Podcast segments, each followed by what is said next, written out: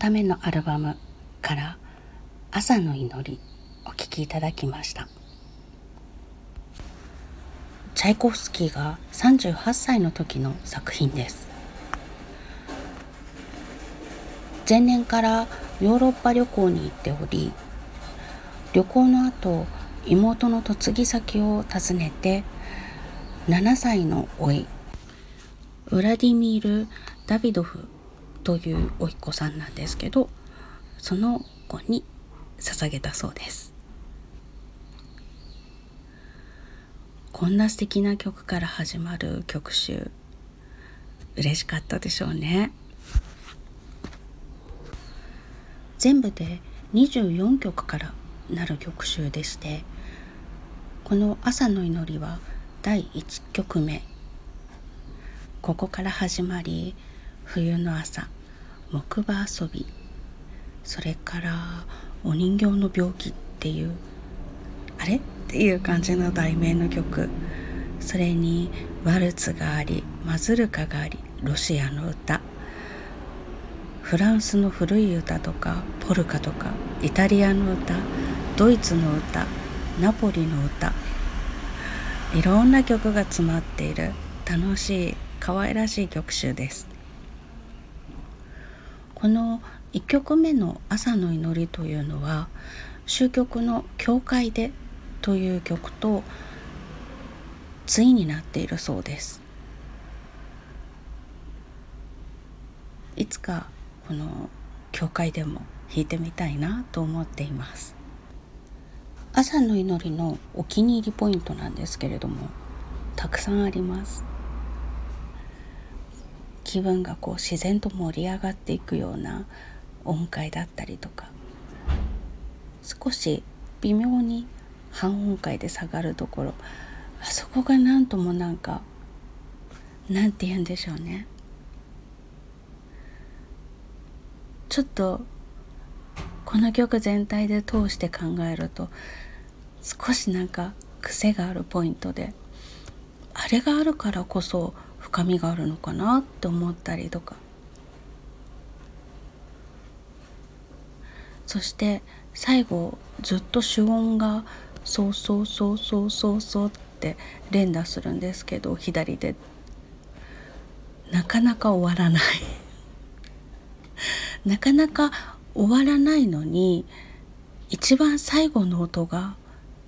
主音で終わらない。これから始まるよっていう雰囲気がある。そんな終わりであること。そこら辺も好きです。そういうのはシューマンの子供の情景の第一曲も同じようになっているらしく私シューマンはねちょっと苦手なのででチャイコスキーも自分で弾くのは苦手なんですけどシューマンとはまた別の意味で苦手でシューマンはイメージ的に苦手。だから子供の情景も一曲から全部通して弾いたことがなくて。そうなっているそうですっていう感じなんですけど。主音で終わらないということによって次に続くとか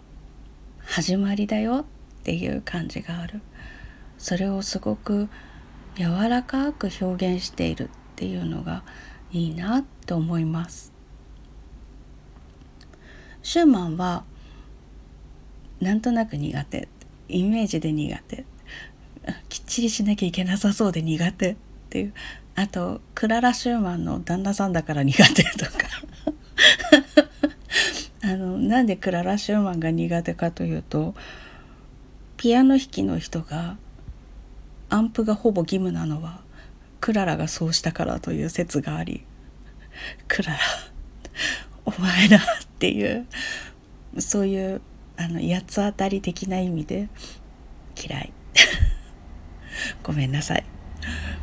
そんなのがありまして、うん、シューマン直接嫌いな理由はないんですよね。ただなんとなくシューマンってあまり弾く機会もなかったしそそられないしっていう感じでちょっと私の中ではあの箱の奥の方にしまっちゃっている作曲家なんです。対してチャイコスキーはあのチャイコスキーだけではないんですけれども音楽はものすごく好きです。ロシアの作曲家の音楽ってすごく好きです。バレエとか交響曲とかコンチェルトとかも含めて聴くのは大好きです。でも私には弾けないって思うんです。なぜかというとロシアのピアノの弾き方ってちょっと独特なんです。あのロシアピアニズムっていう体系がありましてちょっとこうあの指の使い方だったりとか重心の置き方だったりとかそういうのが少し違うんですね。だからきちんとそれを習わないとロシアの音楽は表現できないんだろうなっていうことがあり私はロシアのピアノ系の先生ではない先生についていたので違うんだなっていうのは分かるんですけどどうしたらそうできるのかっていうのが分からないのでだから私はロシアの作曲家の曲は弾けないって思ってます。プラスチャイコフスキーのコンチェルトとか交響曲とか聞くとものすごく壮大な音楽だと思うんです。すごくスケール感のあるさすがに広い国土で作られた曲だなっていう感じであの日本人のしかもちっちゃな日本の中のちっちゃな世界でしか生きていない私にはとてもじゃないけれども表せない広さ。っていうのがあるなと思っていてなのでロシアの作曲家の曲っていうのはちょこちょこ好きな曲はあります。自分で楽しむ程度になったら弾いても支障ないかなって思うような曲っていうのはあります。でも人に聴いていただくために弾くっていうのはできないなって思っている。それがチャイコフスキーを弾けない理由の2つ目です。ロシアピアニズムっていうのとあまりにも広い世界観を持っているっていうその2つ。でもこの子供のためのアルバムはそこまで大ごとに考えなくても弾けそうな曲というのがあるのでこれはレパートリーとして弾けるようになりたいなと思っています。子供のためのなんですけれどもとても素敵な曲がたくさんあります、うん、いつかこれ24曲全部弾いてみたいな。24曲なのか。うん。今24という数字を聞くとどうしても前奏曲集を思ってしまいます。24の蝶に与えられた世界を短い前奏曲で表現する。バッハやショパンがしたこと。ショパンコンクール付けになっているので。昨日はあのでお話がすごく長くなるのでこの辺で離脱してくださっても大丈夫です。ここからはなんかあの私語りますモードでショパンコンクールのね本戦の初日だったんです。あ昨日じゃない一昨日で夜中の1時から始まりますのでなんか私最近すごく早い時間から眠くなっちゃうので寝てました。ということで一日中昼間仕事しながらショパンコンクールを聞きまくってました。3回ぐらい聞いたかな。あの4人でショパンのピアノ協奏曲の第1番の人だけだったので昨日は。その4人のピアノ協奏曲第1番を3回ずつ聴くっていう感じで。すごいシュールな BGM で仕事をしてたんですけれども。もう素晴らしくてどの人も。泣きながら仕事してました。でもそのコンテスタントの人も素晴らしいんですけれどもオーケストラと指揮の人が半端ないなって思いました。っていうのが審査は夜なあの夜の部なんですね。で当日の昼間にリハーサルをします短い時間の。初めて会ったピアニストとろくに合わせもしないで本番っていうそれもすごいことだなって思うんです。でもそれが1日に4人分あるわけです。だから最低でも指揮の人は8回ピアノ協奏曲の指揮を振るわけです。でオケの人も最低8回演奏するわけです。その集中力特に2人演奏してその後ちょっと休憩があってまた2人っていう感じなのでろくに休憩だったり切り替え時間もない中で本戦を付き合うわけですね。でその1人目と2人目の間のちょっとした休憩時間っていうのもピアノの入れ替え程度なのであとは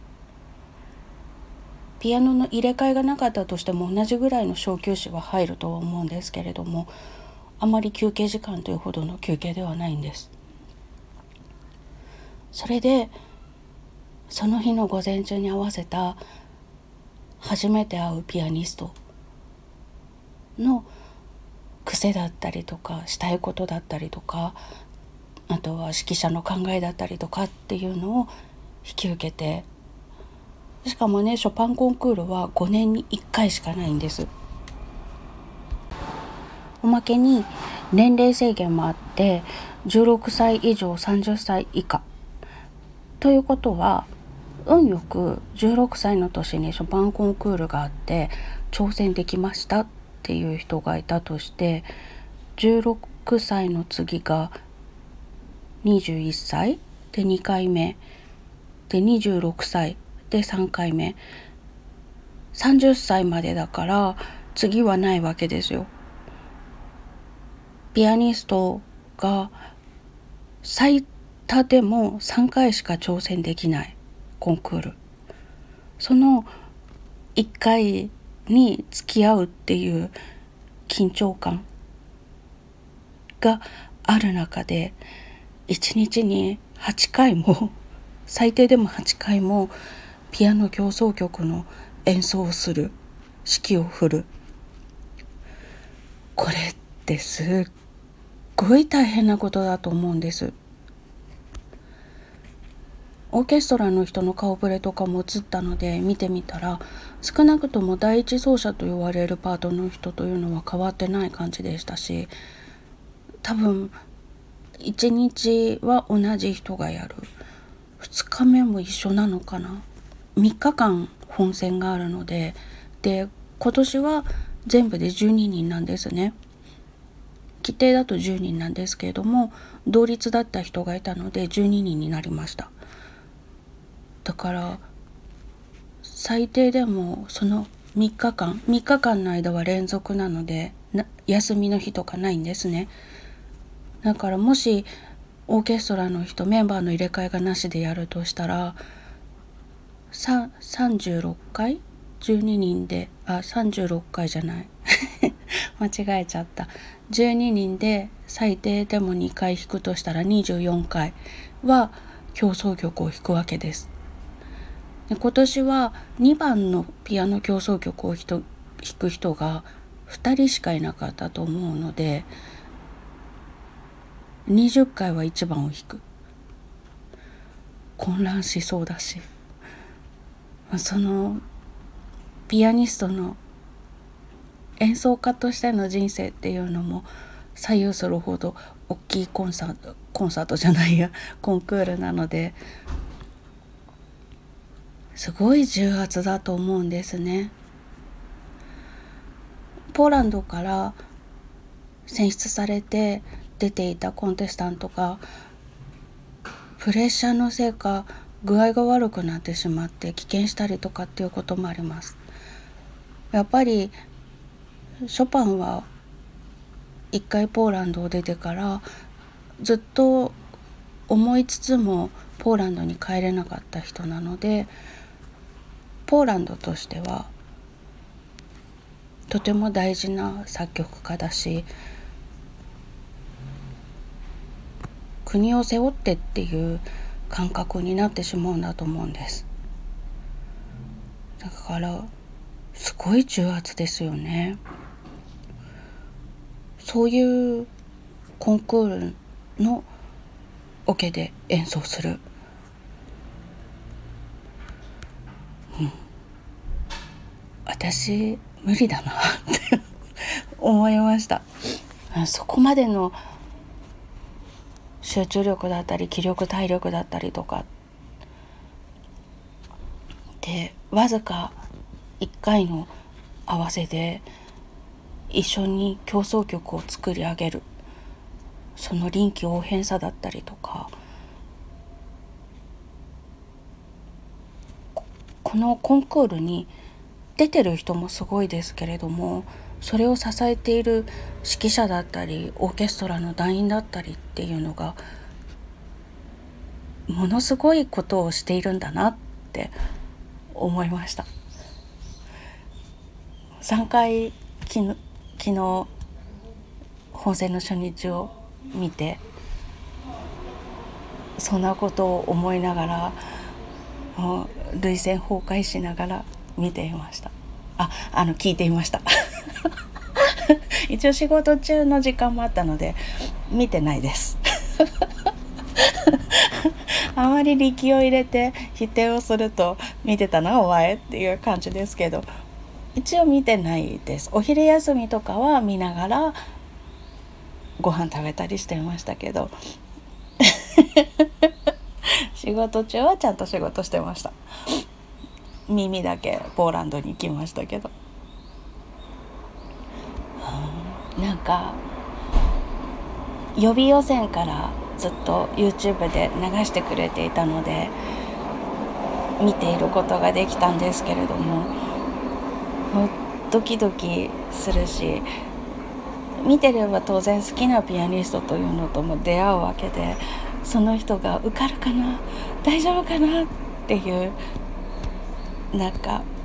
そわそわする感じとかそういうのもありました。応援しているピアニストもともとから応援しているピアニストもいて頑張れと思ってもう祈っちゃう気持ちになったりとかもしました。でもついに最後の本戦に来てもうこっからは次はなくて誰が優勝するか誰が入賞するかっていう感じなのでちょっともうみんなを平等に応援するっていう気持ちな感じだったんですけど私の中では一番「オ、ケの人頑張れ指揮者頑張れ」っていうのが強かったです。指揮者の人は今回1人だけ名前を聞いているので多分3日間ずっとその人が振ると思うんですね。オケの方は若干でもメンバー変更があったりするのかもしれないんですけどこの大変さこの3日間が終わったら1ヶ月ぐらい寝込んでいいですかっていうぐらい疲れることをしているんじゃないかなという心配なんか妙な方向で応援したい気持ちが芽生えました。ということで多分チャイコスキーの話をしている時間よりもショパンコンクールの話の方が長くなってしまったかもしれません。ここまでお付き合いいただいた皆さんありがとうございました。もう今日はどうしてもこのショパンコンクールの一緒に作り上げている人たちの凄さどれだけのことを求められているのかっていうことをお話ししたいなと思ったんです。本当すごいでしょ？当日の朝初めて会った人と合わせてで当日の夜にはコンクールの審査を受ける演奏を一緒に作る。それが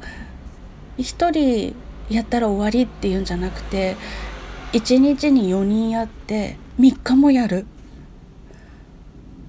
どれだけの負担なんだろうかって思ってしまったんです。素晴らしい。指揮者もオケも素晴らしい。コンクールに出て本戦まで残ってる人もちろん予備予選までで去っていた人も含めみんな素敵な演奏をしていてなんでこの人が落ちちゃうんだろうって思う人もたくさんいました。政治的な問題があるんじゃないかって言われるようなことで今年もちょっと外野が揉めたりとかもしました。まあどこ行ってもそういうのはあるんだなっていう感じなんですけれども実際になんかちょっとね昔そういう件があったりとかもしたので再来かって言われるようなこととかもありました。が審査する人だって150人近くの演奏を聴く。大変なことですよね。すごい集中力いるし。そして今はピアノ協奏曲という40分強かかるような対局をぶっつけ本番ではないにしてもそれに近いぐらいのリハーサルしかしないでやるっていう凄まじい。うんすごいなと思います。私はあの合唱で他の県の合唱団の人と一緒に歌うためにモーツァルトの「レクイエム」だったんですけれども東京で合わせをしていて東京公演もあってで東京で公演した後にその他の県のところに行って公演をする。その時には見ず知らずのオーケストラの人とやるっていう感じだったんですけれども全曲通してのリハは2回やってあとちょっと指揮の先生が止めたところをちょこちょこっと修正入れるみたいな感じでしたがあれもなかなか初めての人たちとやるっていう合唱団も知らない人がたくさんいる中に飛び込んでいくわけだしオケの人もまるっきり初めてのオケでとか勝手が違うなっていう感じがすごくあって最初のうちはなんかあなんか噛み合わないうんなんかなんか違うとか思いながら歌ってた。で最後の方になってやっとこう落ち着いて歌えるっていうような感覚になる。それがしかもコンクール。すごい。すごいなって。本当すごいことだなってしみじみ思いました。自分の経験から想像してみても難易度高すぎる。ということですごくこの話がしたかったんです。お話会別にしたらよかったかな。でも今日はこのチャイコフスキーの朝の祈りを弾きたかった。久しぶりに天気が良くて小鳥がたくさん鳴いててその中でこのコラールみたいな曲を弾いてたらものすごく気持ちが良くて。だからこれも弾きたかった。しショパンコンクールの話もしたかった。ということで、うん、お話だらけの収録になりました。最後までお付き合いいただいてありがとうございました。明日はもうちょっとテンション普通でいけると思います。それではまた明日。